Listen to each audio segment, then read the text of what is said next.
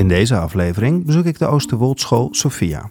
Mijn klaslokaal is niet alleen daar waar we nu zitten te praten, maar zeker ook alles hierachter. En alles hierachter, dat is vol met paardenbloemen, met wilgenbomen, met kippenhokken, met het bos, vogels, met schapen. Het is een heel rijk terrein ja, waar we met de kinderen op avontuur kunnen en kunnen ontdekken. Oosterwoldschool Sophia is een erkende basisschool zonder overheidsbekostiging, een zogenaamde B3-school. Dit betekent dat er werkelijk vrijheid van onderwijs is, maar ook dat de ouders zelf voor de financiering moeten zorgen. Dat we graag wilden dat er echt vrijheid van onderwijs kon zijn. En in ons geval betekent dat bijvoorbeeld dat we kunnen kiezen voor kleinschalige klassen, omdat we het belangrijk vinden dat kinderen ook veel persoonlijke aandacht kunnen krijgen. Dat is gewoon in een bekostigd onderwijs, in een bekostigde structuur heel lastig. En ook bijvoorbeeld zoiets als een CITO-toets. Nou ja, in het bekostigd onderwijs ontkom je daar eigenlijk niet aan om een of andere gestandardiseerde digitale toets af te nemen. En nou ja, wij geloven dat kinderen daar niet per se mee gediend zijn. De leerkrachten dragen als zelfstandigen de pedagogische doorontwikkeling van de school. En de ouders zorgen voor de noodzakelijke ondersteuning, opdat de leerkrachten zich kunnen richten op het onderwijs. Een van onze kernwaarden is ondernemerschap. Nou, dat, dat is gewoon wie we zijn. En dat zie je nu al bij die kinderen terug. Ik ben benieuwd waarom deze school er moest komen en wat deze vrijheid van onderwijs de kinderen allemaal brengt. Mijn naam is Janja Pubeek. Welkom in een nieuwe aflevering van Meesterwerk. Welkom in de podcast. We zijn op een hele bijzondere plek en daar gaan we het zo uitgebreid over hebben. Makke, zou jij kunnen vertellen wie ben jij en wat is jouw perspectief op de school waar we nu zijn? Ja, ik ben dus Akke Valing en ik ben moeder van Wolf en Mees. Wolf is zeven en Mees is net drie geworden. En toen wij hier vijf jaar geleden kwamen wonen, wilden wij heel graag hier op deze mooie plek ook een school voor onze kinderen waar we echt konden voelen van ja, dit, hier staan we echt helemaal achter. En dat maakte dat we met een aantal ouders en leerkrachten hier zijn begonnen. Ja, wat misschien ook wel leuk is om te vertellen, is dat het dus een hele persoonlijke zoektocht is geweest voor mij. Voor wat is de goede plek voor mijn eigen kind, maar dat het ook een professionele zoektocht is geweest voor mij. Ik heb uh, ruim tien jaar op de PABO gewerkt en heel veel scholen gezien. En ook vanuit die kant ja, ben ik gewoon gefascineerd en ook um, gedreven om nou ja, te kijken van wat, wat hebben kinderen nodig om zich echt te kunnen ontplooien tot, tot wie ze zijn en een bijdrage te kunnen leveren in deze wereld. Wie ben jij? Ik ben Erik, vader van Steffi, Pleun en Filijne. Steffi is tien, die zit in de vierde klas nu. Pleun is vijf, zit bij de kleuters. En Filijne die uh, mag helaas nog niet, die is anderhalf. En, maar die wil wel waarschijnlijk. Ja, die, die is uh, al uh, heel veel te vinden in een school. Nee, en ik uh, was inderdaad ook in een situatie waar, wat Akker vertelde, vijf jaar geleden hier ons huis aan het bouwen. En konden toen aanhaken bij, de, bij dit mooie initiatief om, om hier dus een, zelf een school op te richten. Ja, het onderwijs door de leerkrachten helemaal vrij te laten vormgeven. En met allerlei nou ja, andere aspecten die wij in het reguliere onderwijs misten. Precies, wie ben jij? Ja, ik ben Suus. Ik uh, werk hier in de kleuterklas. Uh, in het tweede jaar dat ik hier bezig ben. Ik heb zelf geen kinderen, maar ik ben heel graag met kinderen. We zitten nu dus ook in de kleuterklas. Een hele fijne, warme plek. En we zitten op een, op een bijzondere plek, maar de omgeving is ook bijzonder. Akke en Erik, jullie zeiden het net al. Jullie zijn hier een paar jaar geleden komen wonen. Erik, je zei, ik heb mijn eigen huis gebouwd. Kan je even, de luisteraar kan ons niet zien, maar kan je even proberen te schetsen. Waar zijn wij? En wat is de, de omgeving waar je de ruimte hebt om zelf een school te kunnen bouwen? Ja, we zijn in, uh, in Oosterwold. Een vernieuwend concept van stedelijke ontwikkeling. Traditioneel wordt een nieuwbouwwijk bedacht en ontworpen.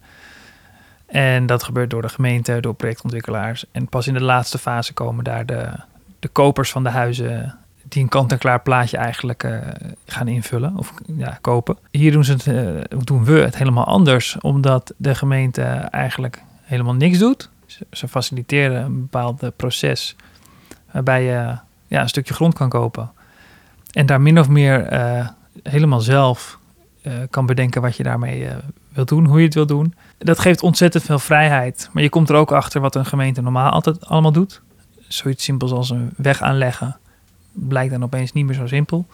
of een eh, riolering die er niet is, mag je ook zelf oplossen. Eh, het thema is ook mensen maken de stad. En wat daar eh, al heel snel eigenlijk uit voortvloeide was, eh, was mensen maken de school. Wij zijn een, eh, een zogenoemde B3-school en die doen alles zelf. Jullie mochten zelf je huis bouwen, zelf Ja. de weg eh, met de buurtbewoners eh, aan elkaar knopen en de riolering, zoals je net zei. Precies. Dus je hebt echt een gemeenschap zelf van de grond opgebouwd. En wat je daardoor krijgt is een, is een, een, een buurt die dus ontstaat en niet is bedacht. Eh, en heel organisch zich ontwikkelt met eh, steeds weer nieuwe kavels die, die mensen gaan, gaan ontwikkelen. En de meest fantastische huizen bedenken en bouwen. En ehm, de meest wonderlijke tuinen die ontstaan. En eh, stadslandbouw is een, is, een, is een vereiste. Dus er wordt heel veel voedsel verbouwd. Heel veel mensen die ook actief met duurzaamheid bezig zijn. Op die manier is het een hele bijzondere wijk. Ja, waar je ook wel een beetje geweest moet zijn om het echt goed te, be- te bevatten wat het is. Ja, wat het mooie daarin is, vind ik, dat, je, dat je zoveel dus zelf mag vormgeven, zet je ook in een stand van, jeetje, wat vind ik eigenlijk belangrijk? En wat maakt het fijn om op een plek te wonen? En wat maakt het waardevol om ergens te zijn? En dus ook wat maakt het waardevol en fijn en mooi en enthousiasmerend om ergens naar school te gaan? Dus het zet je ook in een, ja, een ander soort modus die we in heel, op heel veel terreinen van ons leven eigenlijk niet zo gewend zijn. En dat trekt dus ook mensen aan die, nou ja, dus ook zin hebben om dat aan te gaan. Want daar zit een hele mooie kant aan en het is soms ook reet ingewikkeld. Ja, maar je moet het ook echt met elkaar doen. Je moet het ook doen, ja. Wat is er door jullie heen gegaan dat jullie besloten om zelf een B3-school neer te zetten? Ja, bij mij ontstond dat al toen we begonnen met het aanvragen van de vergunning. Dus dat was al ruim twee jaar voordat we hier terechtkwamen. En Wolf die was zes weken of zo. Toen hoorde ik dat een vriendin van mij, dat zij het plan had van jeetje, we zouden hier ook zelf een school kunnen oprichten. En eigenlijk vanaf het moment dat ik dat hoorde, dat zij daarmee bezig was, dat ze met dat plan rondliep, voelde ik van ja, dit is, dit is wat ik wil. Ik sluit me daarbij aan. Dat was eigenlijk vanaf het begin ja, voor mij heel helder, omdat ik een enorme kans zag om, behalve ja, niet alleen ons huis en bij mij ook mijn werk, maar ook dus de school voor mijn kinderen zelf vorm te geven. Waarom hebben jullie dan specifiek voor een B3-school gekozen? Waarom op jullie eigen manier? Ja, voor mij zitten daar twee kanten aan. Eén hele pragmatische, namelijk als je een bekostigde school wil oprichten, dan ben je nou, volgens mij minimaal vijf jaar verder. En eh, wij wilden graag dat zodra we hier gingen wonen en onze kinderen zo oud waren, dat die ook daadwerkelijk hier naar school konden. Dat is de pragmatische kant. En er is ook een inhoudelijke kant dat we graag wilden dat er echt vrijheid van onderwijs kon zijn. En in ons geval betekent dat bijvoorbeeld dat we kunnen kiezen voor kleinschalige klassen, omdat we het belangrijk vinden dat kinderen ook veel persoonlijke aandacht kunnen krijgen. Dat is gewoon in een bekostigd onderwijs, in een bekostigde structuur heel lastig. En ook bijvoorbeeld zoiets als een CITO-toets. Nou ja, in het bekostigd onderwijs ontkom je daar eigenlijk niet aan om een of andere gestandardiseerde digitale toets af te nemen. En nou ja, wij geloven dat kinderen daar niet per se mee gediend zijn. Dus dat dat een systeem is wat ingericht is op controle en dat het een mechanisme is om te sturen en om de zogenaamde kwaliteit te bewaken op een grootschalige manier, maar dat het niet ten dienste is van kinderen. Dus wij wilden een, in die zin ook een organisatie waarin we echt dat voorop kunnen stellen. Wat is ten dienste van de kinderen die hier nu zijn? Daarvoor is in, of niet door de overheid bekostigd onderwijs, gewoon veel meer ruimte om dat vorm te geven zoals wij denken dat dat goed is. Suus, kan jij vertellen wat voor school zijn we? Wat is het voor school? De meest nuchtere uitleg ervan zou ik zeggen een staatsvrije vrije school. Een staatsvrije vrijschool. Ja, staatsvrij betekent dan dus vrij van de staat, dus onbekostigd. Ik zou het noemen een staatsvrije vrije school, omdat we heel veel inspiratie halen uit het eh, leerplan van de antroposofie. Dus die is zeker daar. Ja, met eigenlijk de meer vrijheid die we hebben, door letterlijk veel minder regels, is het natuurlijk onze eigen unieke plek die gemaakt wordt door de mensen die er op dat moment zijn. Daar is dus heel veel ruimte voor ehm, inspiratie en dat wat leeft bij een leerkracht zelf. Daar waar een leerkracht zelf heel erg op aangaat, enthousiast van wordt, daarin kan de leerkracht hier de kinderen meenemen. Erik, ik ben wel even benieuwd. Waarom dacht jij als ouder, ik ga instappen met mijn kinderen op een B3-school? Dit is precies wat we, wat we zoeken. een kleine setting, goede aandacht voor de kinderen. En een gemeenschap waar we misschien toen nog niet zozeer het besef van hadden. Maar een gemeenschap om die school heen van ouders en leerkrachten die dat samen mogelijk maken. Dat is uiteindelijk misschien nog wel het eh, wat ik zelf dan als ouder het, tofste eraan vind. Om dat met elkaar te doen. Want je moet dus echt ook alles zelf doen. En dat is soms ingewikkeld en het is vaak heel zwaar en moeilijk. Maar we zijn nu al vijf jaar bezig en het, het lukt allemaal gewoon uiteindelijk.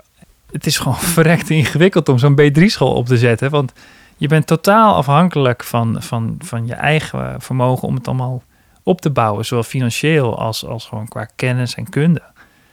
Een reguliere school, die, eh, als die eenmaal door, door het proces is van oprichten, dan is de gemeente verplicht om een huisvesting te regelen. Ja, dat wordt allemaal voor je geregeld. Nou, dat was zeker de eerste jaren voor ons de grootste uitdaging. We zijn begonnen in een, eh, in een zo'n Mongoolse tent met vijf kinderen en één juf. Ja, en dat verdubbelde ze ongeveer elk jaar. En uh, we hebben in, in buurthuizen, in, in, in, bouwketen en, uh, en, heel veel buiten in het bos altijd onderwijs vormgegeven. Maar je bent er wel continu mee bezig. Of het nou in de winter is met kacheltjes en, en gedoe. Of in de zomer met, met schaduw creëren. je bent er altijd mee bezig. En, maar dat geeft ook, dat geeft ook de, de meerwaarde. En dat is ook wat je die kinderen laat zien. Een van onze kernwaarden is ondernemerschap. Nou, dat, dat is gewoon wie we zijn. En dat zie je nu al bij die kinderen terug. Maar dat vraagt dus totale commitment van iedereen. Niet alleen van de leerkrachten, maar ook van de ouders. En, en jullie bekostigen het dus ook zelf. In het begin waren echt alle ouders nodig eh, als het ging om gewoon eh, inzet qua, qua, qua werkzaamheden. Inmiddels zijn we gelukkig wat gegroeid en, en, en kunnen we het ons ook permitteren dat, dat er gewoon werkgroepjes ontstaan van mensen die hun talent kunnen inzetten. En eh, valt niet meer alles op een klein groepje. Maar ook dat vraagt continu weer lerend vermogen in de organisatie. Waarom ben jij ingestapt op een staatsvrije vrije school? Tijdens de vrije school Pabo heb ik meerdere scholen gezien. En weet ik nog dat ja, altijd die, die vraag van hoe kan ik ook als leerkracht gelukkig zijn en blijven daar was, heel erg aanwezig was in mij. En dat ik dat ook eigenlijk gewoon hele interessante onderwerpen vond om dan met leerkrachten en medestudenten over te praten. Dus zeg maar grotere vragen ook als hoe, hoe is een school een gezond geheel voor iedereen, voor de kinderen die er zijn, zeg maar een, een, een dienende plek voor iedereen die zich ermee verbindt. Toen ik ook stage had gelopen op een andere staatsvrije school en daar zag dat, dat er vooral heel veel vreugde is en heel veel creatiekracht en veel betrokkenheid. Toen voelde ik heel sterk dat ik graag op zo'n plek zou willen werken. In het tweede jaar van de vrije school Pabo vond ik dus deze school en ben ik hier langs gegaan en mocht ik hier gaan werken. Maar het vraagt ook heel wat van jou, denk ik. Want op een school die, die open staat en al helemaal ontworpen is, daar kan je ook, ook makkelijk in, mee, uh, in meegaan. Dan is, en, en nu ben je op een plek gekomen eigenlijk waar je alles ook nog mag ontwerpen. Hoe is dat? Ja, misschien dat het soms wel heeft gevoeld als dat het een beetje vroeg is gekomen. Het is ook mijn eerste school dus om te werken. Tegelijkertijd zit er juist heel erg het gevoel dat het precies op het goede moment is gekomen. Omdat ik dus me ook een onbeschreven blad voel.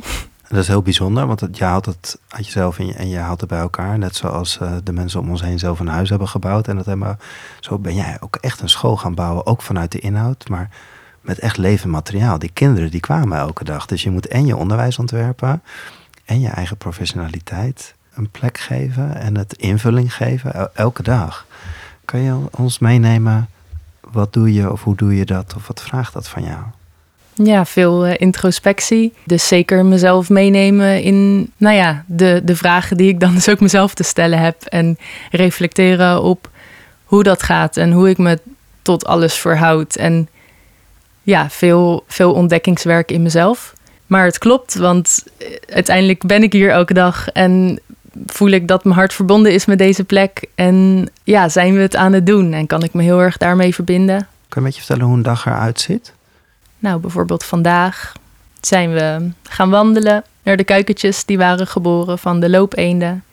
En ehm, hebben we brood gebakken en salade bereid. Dus dit, dit, dit, alles wat ik vertel is met de kleuterklas. Want we hebben gisteren kunnen oogsten bij Akke in de tuin. Nou, dus de ochtend bestond uit veel eten bereiden. Brood gebakken, fruit gesneden, salade gemaakt. En de kinderen vertoeven lekker in vrij spel. Zijn bezig met hutjes bouwen, met um, van alles bouwen.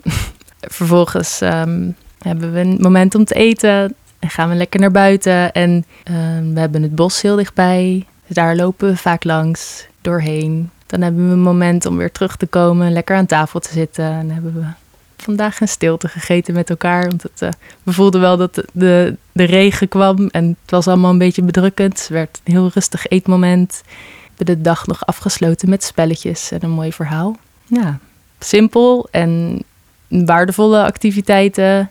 Ik zie ook dat het zo het samen eten bereiden, wat, uh, wat nu ook nog wat meer leeft, omdat we dus ook zelf gaan oogsten en daar salades van maken.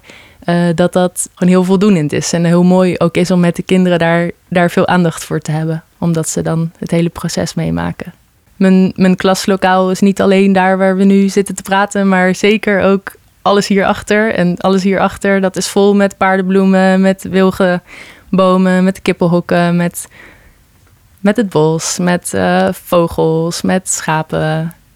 Het is een heel rijk terrein waar ik... Uh, ja, waar we met de kinderen op avontuur kunnen en kunnen ontdekken. Ja, ik voel dat ik hier heel erg met de seizoenen met de kinderen kan leven. En ook met de wijk, met alles wat hier gebeurt. Ja, want je vroeg eerder van wat is het voor school? En daarvan is misschien ook nog wel mooi om te zeggen dat, en dat sluit ook heel erg aan bij wat Suus net zei, van dat onze uitgangspunten zijn dat we niet alleen kinderen een soort cognitief willen ontwikkelen met een, ja, wat je vaak, hoewel wel steeds minder, een nadruk op taal en rekenen, maar dat het veel meer gaat om een soort levenswijsheid op te doen. Dat, je, dat ze leren hoe ze hun eigen leven kunnen vormgeven en kunnen leven op een manier die past bij wie zij zijn.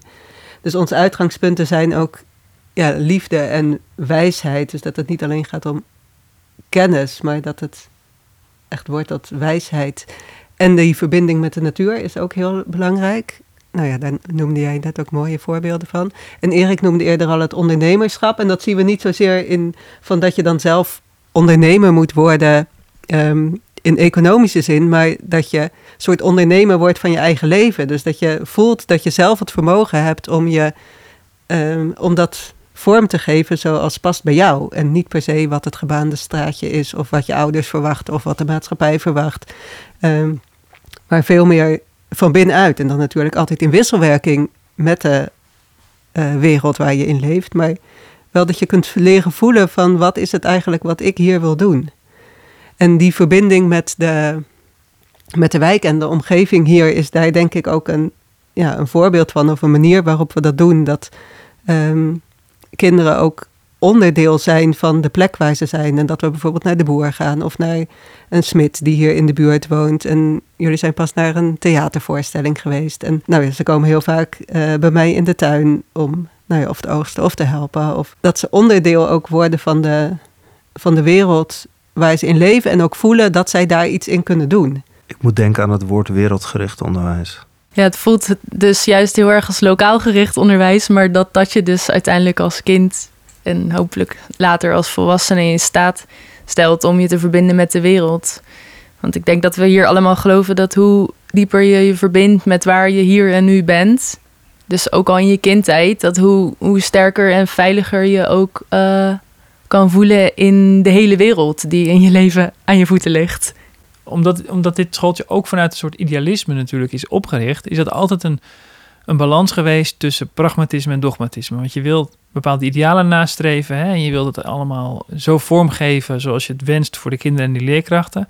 Maar aan de andere kant is er gewoon heel de, de keiharde realiteit van, van, van soms geld of tijd of, of, of middelen of, of, of arbeid.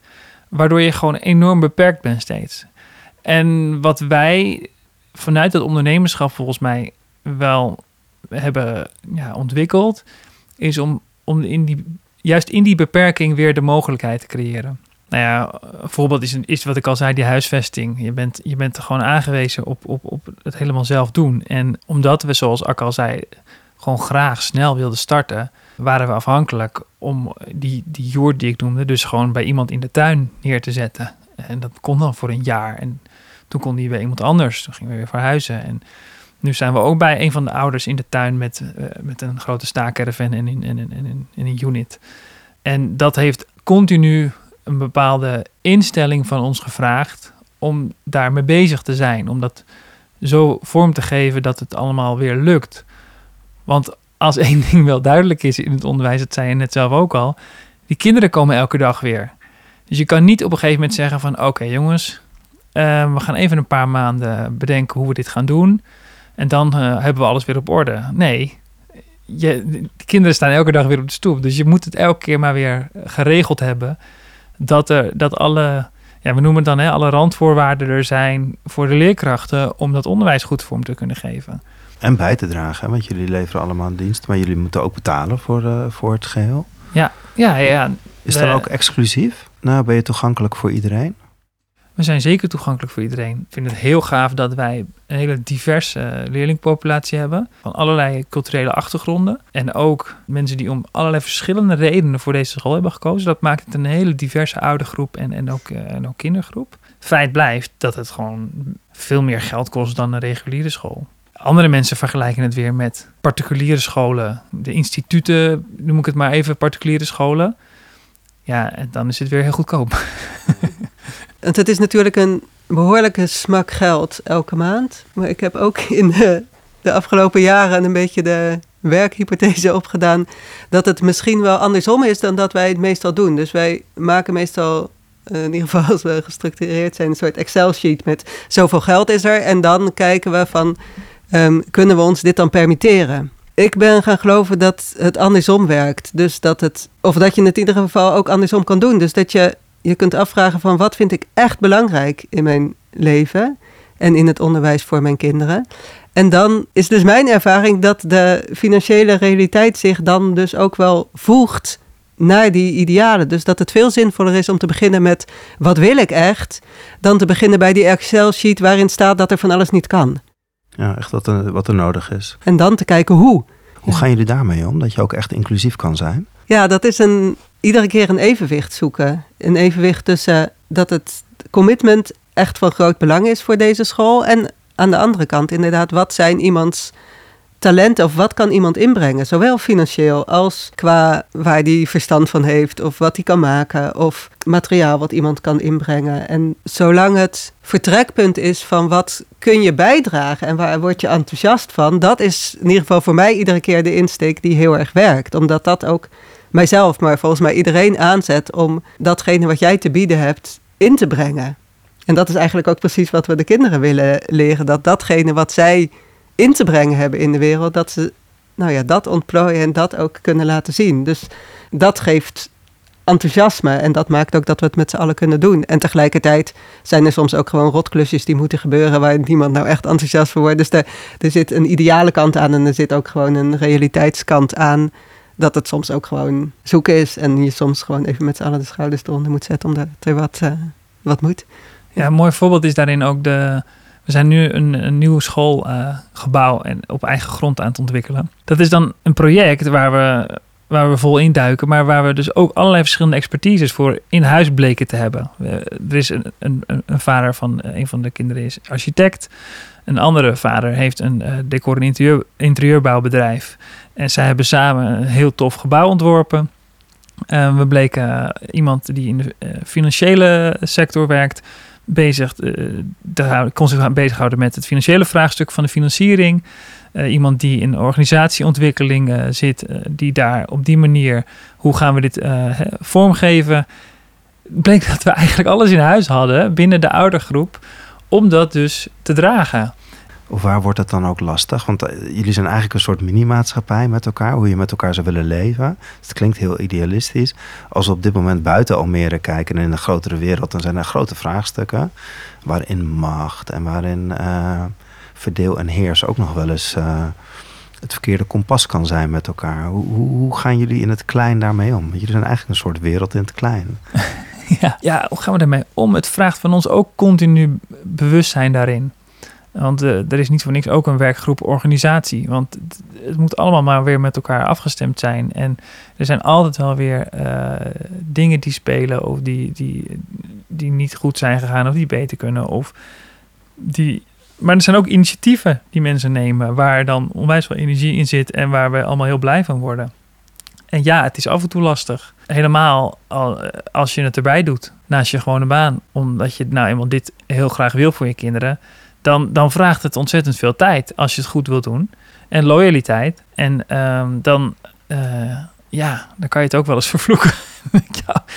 Het is, het, is, het is wel veel wat het vraagt. Ja, je merkt wel steeds weer dat bij de mensen die, die opstaan en die het doen, dat het echt vanuit een, een, een ja, innerlijke motivatie komt om dit echt voor de kinderen vorm te geven. Kan je schetsen wat voor gebouw jullie aan het ontwerpen zijn? Ja, zeker. Nou, we zitten dus in het eh, mooie Oosterwold, wat ik al zei, waar je dus zelf een kavel kan kopen en daar dan een ontwikkelplan voor kan indienen. Uh, dus niet de klassieke route hoeft te volgen via de gemeente om een bestemmingsplan te wijzigen. Het is allemaal maatwerk. Ja, en daar hebben wij een, een schoolgebouw, of eigenlijk twee gebouwen, in een boogvorm. Ja, het is een beetje zo'n zo'n halfronde loods, zo'n Romney-loods.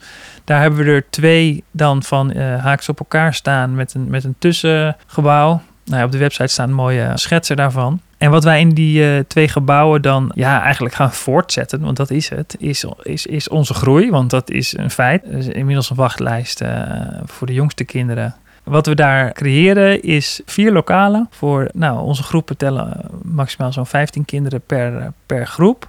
Dus deels combinatieklassen. Dus er is één kleutergroep. Er is een klas 1, 2, klas 3, 4 en een klas 5, 6. En dat in een, in een, in een hele ruime opzet met heel veel groen en allerlei uh, fantastische plekken die we natuurlijk daar kunnen gaan creëren voor die kinderen om daar, uh, om daar te zijn. Dit is ook allemaal in samenspraak met de leerkrachten uh, vormgegeven en we gaan dat ook helemaal zo inrichten. Het is allemaal, ja, we kunnen het helemaal zelf op maat maken. Een van de ouders, zoals ik al zei, die gaat het dus met, met zijn bedrijf bouwen. Zoveel mogelijk ook samen met de ouders. En op die manier ja, creëren we echt een eigen plek. Wat ik er zo mooi aan vind, is jullie doen het echt samen. En met de natuur om je heen en, en wat er nodig is en waar jullie inzetten. Kan jij omschrijven wat voor soort school zijn jullie? Ja, ik noemde al die vier uitgangspunten die we hebben. Dus liefde en wijsheid en verbinding met de natuur of met de aarde. En dat ondernemerschap. En ik denk dat we ervan uitgaan en dat dat dan ook onze, ons pedagogisch fundament of insteek is dat we ervan uitgaan dat, een, dat ieder mens niet alleen uit een fysiek lichaam bestaat, maar ja, dat het een fysiek en een emotioneel en mentaal en spiritueel wezen is. En dat wanneer die vier lagen met elkaar in verbinding zijn en in evenwicht zijn, dat dat nou ja, de meest ideale basis biedt voor kinderen om ook hun eigen leven vorm te geven. En dat is dus denk ik ook een van de belangrijkste dingen, dat we ervan uitgaan dat ieder mens hier iets komt doen op aarde. Dat het onderwijs er dus aan bijdraagt om je ja, soort uit te rusten om dat ook, nou ja, de tools in handen te krijgen om dat zo goed mogelijk te doen. En ik denk dat helemaal in deze tijd je de verbinding met je eigen lichaam, gewoon daar echt in thuis raken en echt op deze aarde thuis raken, dat dat een heel groot ding is. Want in mijn optiek zijn we toch allemaal, voor die als maatschappij als geheel, best wel een beetje wandelende hoofden, waarin we allemaal best wel weten wat we zouden moeten doen of hoe de dingen zitten of wat voor grote vraagstukken we hebben. Maar dat ook omzetten in constructief handelen en dat op een goede manier in het sociale doen, dat is vaak best wel een uitdaging. Ja, weer dus ook, ook vanuit een andere kant. Voor mij als leerkracht voelt het dus ook heel zinvol om dan dus hier te werken. Omdat de kinderen hiermee eigenlijk aan hun ouders ook ervaren dat je dus in de wereld kan zijn, kan bouwen vanuit kracht, vanuit inspiratie, vanuit jezelf. Want dat is wat we doen.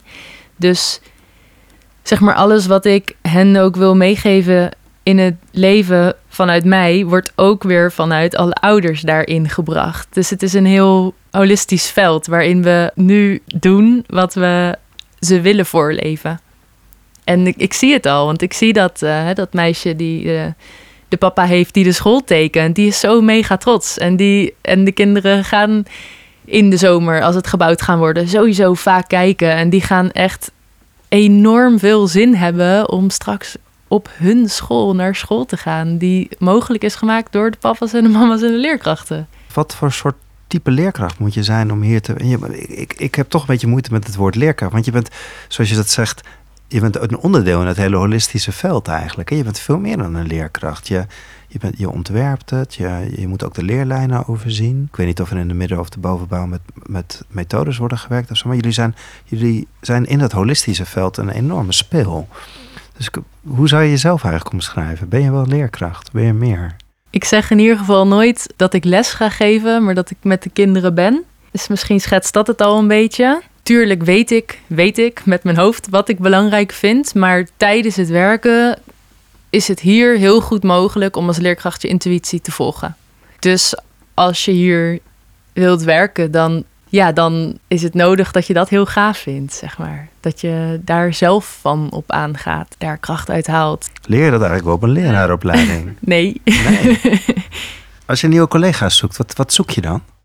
Nou ja, dus toch die diepere laag waar we het nu over hebben. Ja, dat we op, op die laag dus kunnen verbinden. Dat, dat dus leerkrachten voelen dat het daar echt over gaat. Niet om het goed volgen van de methodes, die we hier overigens ook niet hebben. Hoe kijken jullie ook als ouders daarnaar wat er nodig is om, om, om de school in de volgende fase te gaan versterken? Als er een nieuw gebouw staat en er komen meer kinderen bij. Ja, ik denk dat Susan net al heel mooi zei over dat je in ieder geval als leerkracht, als je hier wil werken, dat enthousiasme moet hebben om echt te willen doorgronden van hé, hey, wat voor kinderen heb ik hier in mijn klas en wat, waar doen we nu goed aan? Wat past? Wat, um, en waar word ik ook zelf enthousiast van? En ook wat is nodig voor deze kinderen hier? En natuurlijk is het ook nodig dat je zicht hebt op de leerlijnen en waar kinderen minimaal ook uit moeten komen om door te kunnen stromen naar het middelbaar onderwijs. Dus dat hele pakket, wat ook in het bekostigd onderwijs speelt, daar moet je zeker kijk op hebben. Maar dat is niet waar het eindigt. Dat is een soort iets wat je in je rugzak hebt. En wat een soort kader biedt van waaruit je zelf kunt gaan bewegen. En dat zelf kunnen bewegen en zelf vormgeven. En daar uh, je enthousiasme uithalen. En daar ook moedig in zijn. En daarin soms ook, nou ja, ik denk ook fouten durven maken. Of uh, dingen soms iets minder handig kunnen doen en dan de volgende dag kunnen zeggen van oké, okay, gisteren was dat niet zo handig. Ik ga het vandaag op een andere manier doen. Dus dat, dat vermogen om nou jezelf ergens ook speelruimte te gunnen, dat is denk ik heel belangrijk. Jij zei dat ik heb twee eh, zoontjes, Wolf de oudste volgens mij. Mm -hmm. Hoe moet het zo meteen als het in groep 8 terechtkomt, in de bovenbouw terechtkomt en naar, naar het vervolgonderwijs gaat? Ja, dan zijn er twee uh, opties, denk ik. Dus ergens hoop ik dat het ons lukt om een, ook een middelbare school, nou ja, dat het eigenlijk gewoon een soort doorgaande lijn wordt te creëren hier. Maar dat ik echt geloof in de manier waarop wij hier vanuit het kind onderwijs vormgeven en hem dat ook gun voor de middelbare school. En tegelijkertijd heb ik er ook het volste vertrouwen in dat, nou ja, de manier waarop hij nu onderwijs krijgt, dat hij ook zijn weg zal vinden, ja, gewoon überhaupt in het leven, maar dus ook in een middelbare school. Dus voor mij ja, is dat nu nog heel open. Maar ik heb wel ergens het verlangen dat het ons lukt om ook een, uh, nou ja, een middelbare school te creëren. Ik, ik, wat ik mooi vind aan het vrije schoolonderwijs is dat ze letterlijk zeggen uh, dat, dat je de kinderen leert om zelfstandig te worden in de maatschappij waarin we leven. Dat je daar zelfstandig keuze in maakt. Ergens zitten jullie ook een beetje in een bubbel. Hè? Jullie wonen in een mooie wijk wat je zelf ontworpen hebt en wat heel fijn en overzichtelijk is. In hoeverre kijk jij naar de grotere wereld daarbuiten waarin jullie kinderen ook je weg moeten gaan, gaan vinden. In hoeverre krijgt dat een plek in het onderwijs? Of is dat echt iets wat tegen het middelbaar onderwijs pas aan de orde gaat komen? Begrijp je wat ik bedoel? Mm -hmm. Ja, ja je kan daar een beetje op twee manieren naar kijken. Dus je kan denken van een kind komt later in een wereld waarin van alles speelt, wat wij zelfs als volwassenen eigenlijk niet opgelost krijgen. En wat maakt dat een kind daar zijn weg in kan vinden? Is dat dat je hem zo jong mogelijk confronteert met die wereld? Of is dat door vanuit klein beginnend, stapje voor stapje, te leren ervaren in de omgeving waar ik ben? Dus eerst mijn eigen huis, dan mijn eigen school, dan mijn eigen wijk, mijn eigen stad, mijn eigen land. Krijg ik handvatten om daar zelf dus in te kunnen acteren, om daar zelf vorm in te geven. Dus ik denk dat dat een dat dat een groeiproces is. Die begint bij gewoon het kleine waar je, waar je bent. En iedere keer daar vertrouwen in opdoen, zelfvertrouwen in opdoen, dat je daar dus iets in kan doen. En dat, dat die cirkel steeds groter wordt. Jullie zijn begonnen als B3-school. Is dat ook wat jullie zouden willen? Of zou je eigenlijk willen dat dit, deze manier van onderwijs in het, eh, een bekostigde school kan zijn? Ja, persoonlijk is mijn verlangen wel dat we toegaan naar een systeem waarin dit soort scholen gewoon een plek hebben. Want het is eigenlijk heel raar dat ik belasting betaal en waarmee, bij, ja, waarmee onderwijs bekostigd wordt, maar daarnaast los voor Wolf moet betalen om onderwijs te krijgen waarvan ik als ouder denk dat dat past bij hem. en wat ik hem graag mee wil geven. Dus dat is best wel bijzonder. Dus ik zou heel graag een meer kindgebonden onderwijsbudget willen, waarin ouders al dan niet in samenspraak of met hulp van iemand, als dat nodig of gewenst of wat dan ook is, zelf een keuze kunnen maken. Je ziet ook in het onderwijsveld dat er een enorm ehm, verlangen is om ook de dingen anders te gaan doen. Dus dat zie je binnen het bekostigd onderwijs. Maar je ziet bijvoorbeeld ook dat het aantal B3-scholen is afgelopen jaar verdubbeld. Um, van iets van 40 naar 80, geloof ik. Dus er zijn heel veel meer mensen die voelen van er moeten en kunnen dingen echt anders. We gunnen onze kinderen echt iets anders dan wat nu mogelijk is binnen het bekostigd, systeem. Ik hoop heel erg dat we toe gaan groeien naar een systeem en naar een financieringsmanier waarin veel meer ruimte is voor leerkrachten om echt hun eigen professie vorm te geven. En niet de uitvoering te zijn van voorgekoude methodes enzovoort, maar echt hun, in hun kracht te gaan staan als pedagoog en vanuit daar te werken met de kinderen die er zijn. En dat we echt mogen vertrouwen dat zij dat, dat, zij dat kunnen. Leuk hè, allemaal uh, samen en uh, buiten, maar leren ze ook wel uh, zich zo meteen staande te houden met taal en rekenen. Je ze gaat steeds zich... bozer naar me kijken. ze leren zich ook staande houden met taal en rekenen. Maar ik denk dat wel echt een verschil van visie is, is dat je kunt taal en rekenen zien als doel op zich.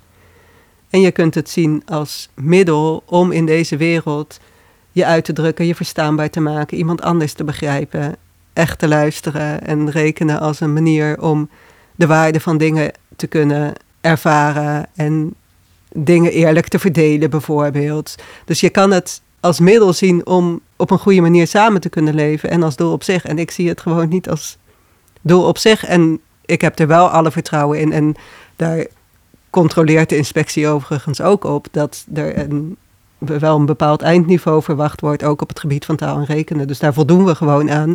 Maar voor mij is dat geen intrinsieke motivatie.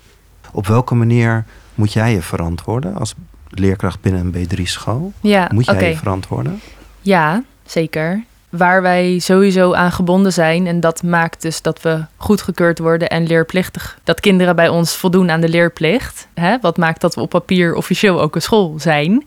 Dat is dat die uiteindelijke kerndoelen, die dus door de overheid ook zijn opgezet, die gelden ook voor ons. Die hanteren wij. Waar we vrij in zijn, is hoe bewandelen we die kerndoelen?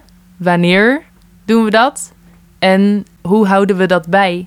Dat maakt dat we daar op een veel speelsere, creatievere, luchtigere manier in kunnen werken. Maakt dat ik bijvoorbeeld als leerkracht veel minder hoef op te schrijven.